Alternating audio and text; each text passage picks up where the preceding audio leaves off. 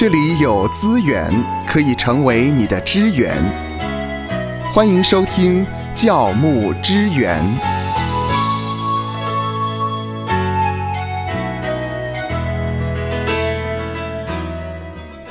欢迎来到教牧支援，今天要跟您谈谈教牧方面的问题了。嗯，在上回的节目里面，我们谈到了一个新手牧师、菜鸟牧师他会面临的挑战，还有呢，他要留意的地方。那我们今天呢，就来谈谈资深牧师好了。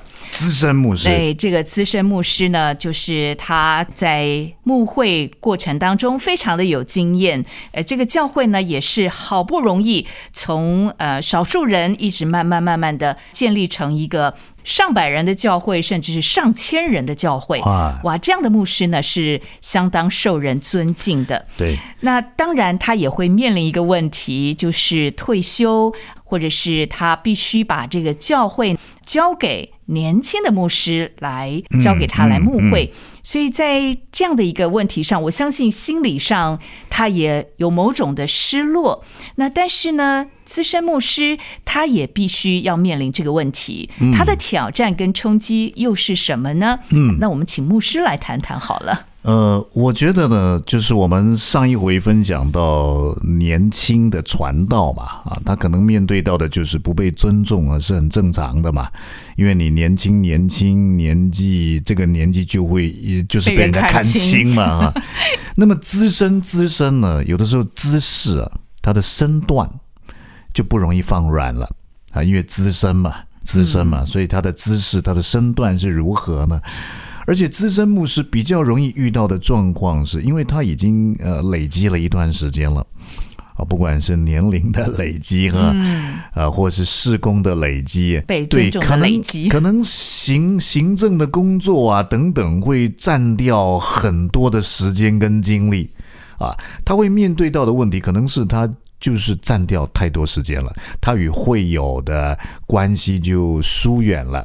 啊，像以前年轻传道的话，他可能是接触式的牧养，年轻传道可以跟呃五十个弟兄姐妹，对，一对，百个弟兄姐他妹。服务的这个范围人数不多，对，啊。那如果资深牧者在教会健康的前提底下呢，哎，人数日渐的增加，他可能牧养就变成这种所谓的监督式的牧养，他没有办法接触式的。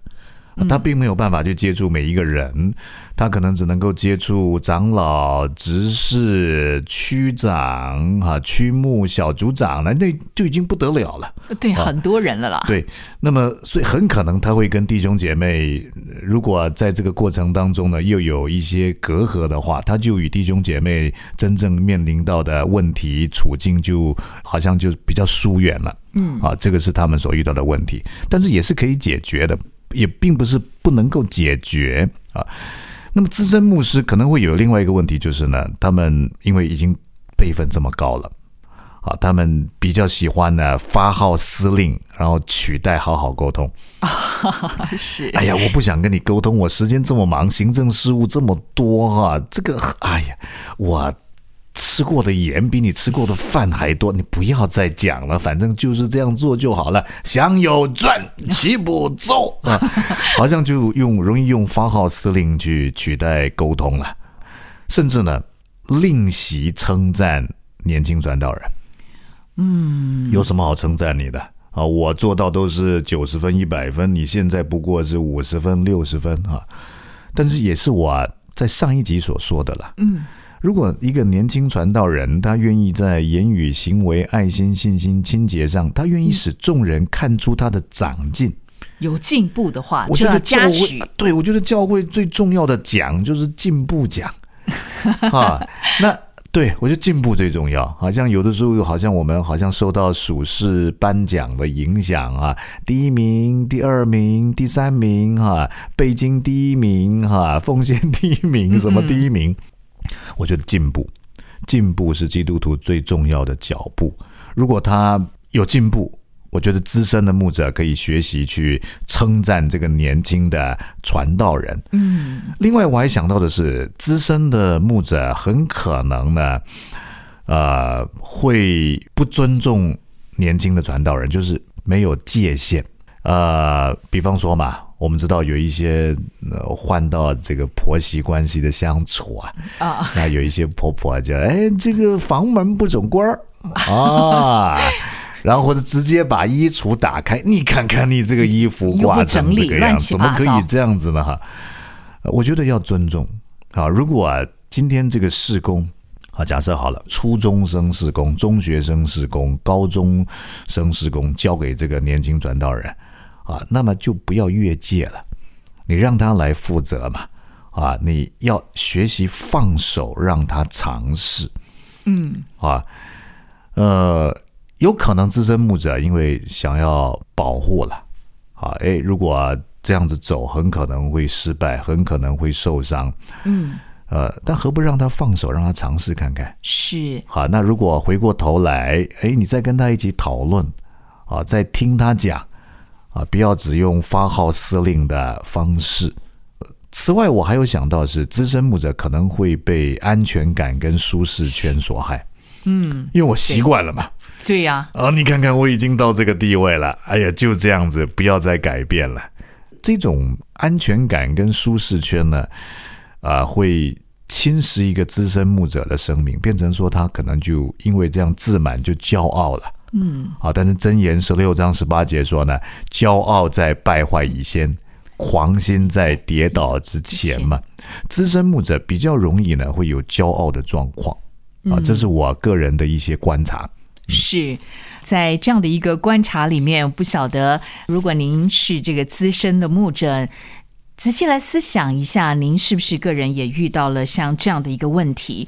那芳华呢，也曾经听过一位资深的牧者呢、嗯谈到呢。其实资深牧者还面临一个就是呃文化，因为他好不容易建立了一种属灵的文化，嗯也建立了某一种的教会的一些体制跟制度，所以这个制度久而久之呢就会僵化了。嗯，那这种的僵化就很不容易有一些新的改变跟突破。是。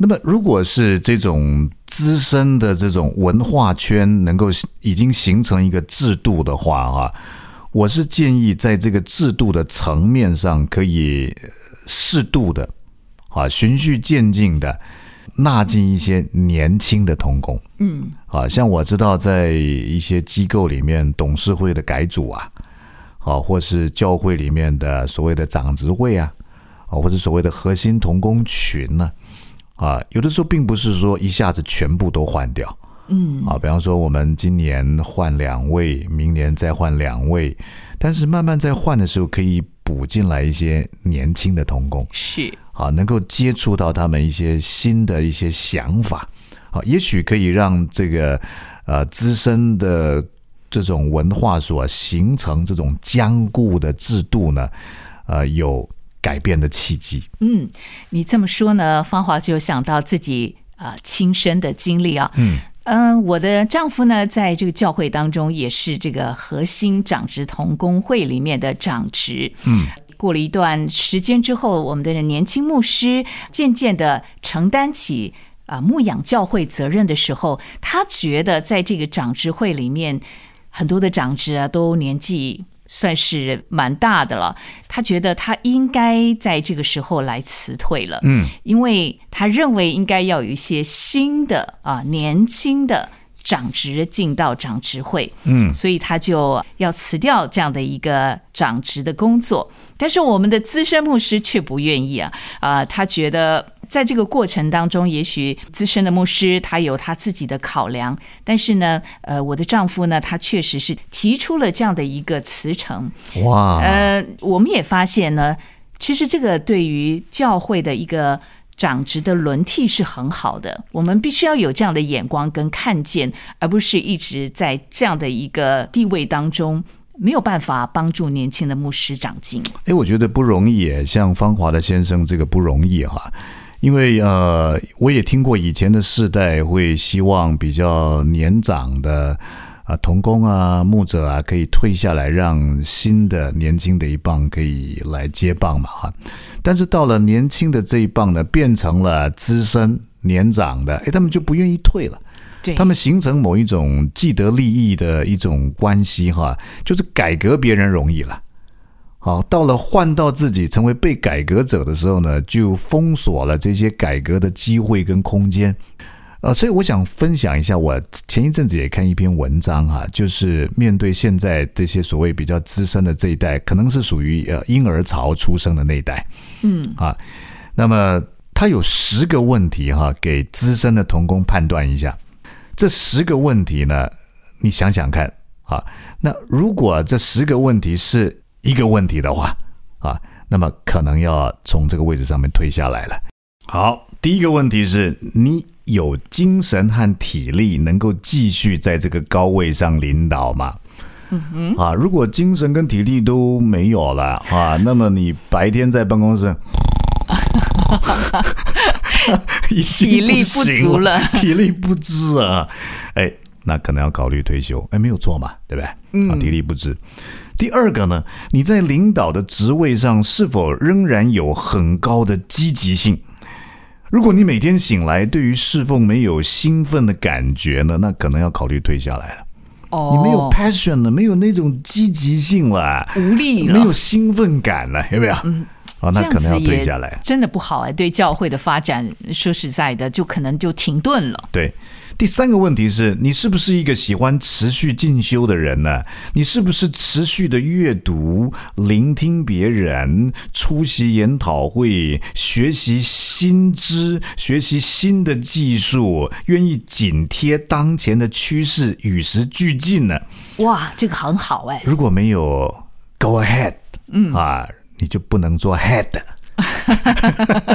你就不能够做头了。如果你不想继续往前，你就不能够做头了。对，第四个是呢，你是否主要是为了财务的原因才抓紧目前的侍奉岗位？啊，要，就是我需要这个经济啊，我为了钱。如果这个是主导原因的话，其实你留下来对教会是一个伤害。因为你等于是为了经济的因素在那服侍，嗯，啊，那并不是考量到整个教会的发展啊。第五个，你对将来的事工有一个明确以及难以抗拒的愿景吗？嗯，你有愿景。有啊 vision，vision 啊，如果没有的话，你可能是只是得过且过啊，在准备退休，准备期到蛮长的啊，准备退休，但是你没有一个明确、难以抗拒的一个 vision 啊，这第五个，第六个呢，在你领导底下，教会的这个健康啊，是否在往下坡走？哦，啊，当呃，当然，这个写这个文章的人说呢，当然这不是牧师的错啊，但是你需要问，呃，一个 new leader，一个新的领袖，是不是可以带来新的生机？嗯，如果持续是你的话，一直往下走嘛，那是不是啊？所谓的呃什么新官上任啊，啊，点点点啊？是是，好，第七个，change。改变 change 啊，改变这个词儿呢，是不是让你觉得威胁跟生气？你听到建议，听到改变，你就火大；如果你听到 change change，、你就变成 George，你就想要搅局。可恶，是谁 把他揪出来啊？那么、呃那可能你对这个新一代的带领教会的方式呢，你就可能就没有办法了。啊。那么第八个呢？哎，你有没有定期的授权给别人？你有没有花时间装备别人来继续这个事工，以及成为呢接棒的领袖？嗯啊，如果你不断的在授权，不断的在授权，你不断的花时间去装备别人，然后继续这个事工，培育别人成为领袖啊。如果你没有的话，可能换别人好了。嗯啊，那第九个，We are family。啊，我们是一家人。你的家人是否支持你留在现在的岗位上？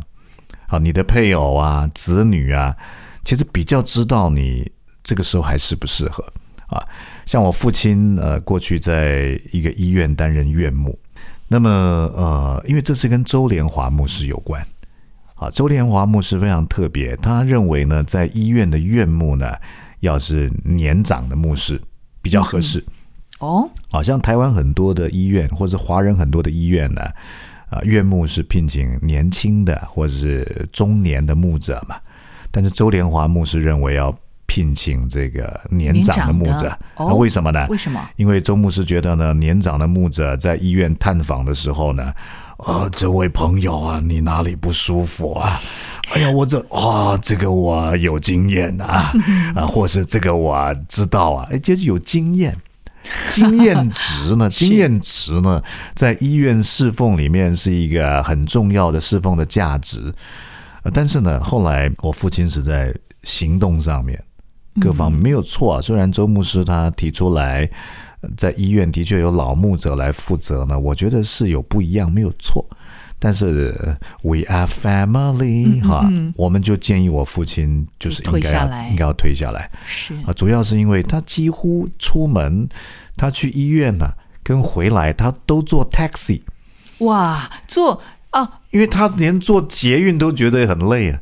啊，因为走路走那一段嘛，如果芳华知道，其实我们家就住在捷运站，根本出来，我妈妈呃住在那个巷口，出来就到了。但是后来我们就建议她应该要退了，应该要退了。所以家人是否支持也是很重要。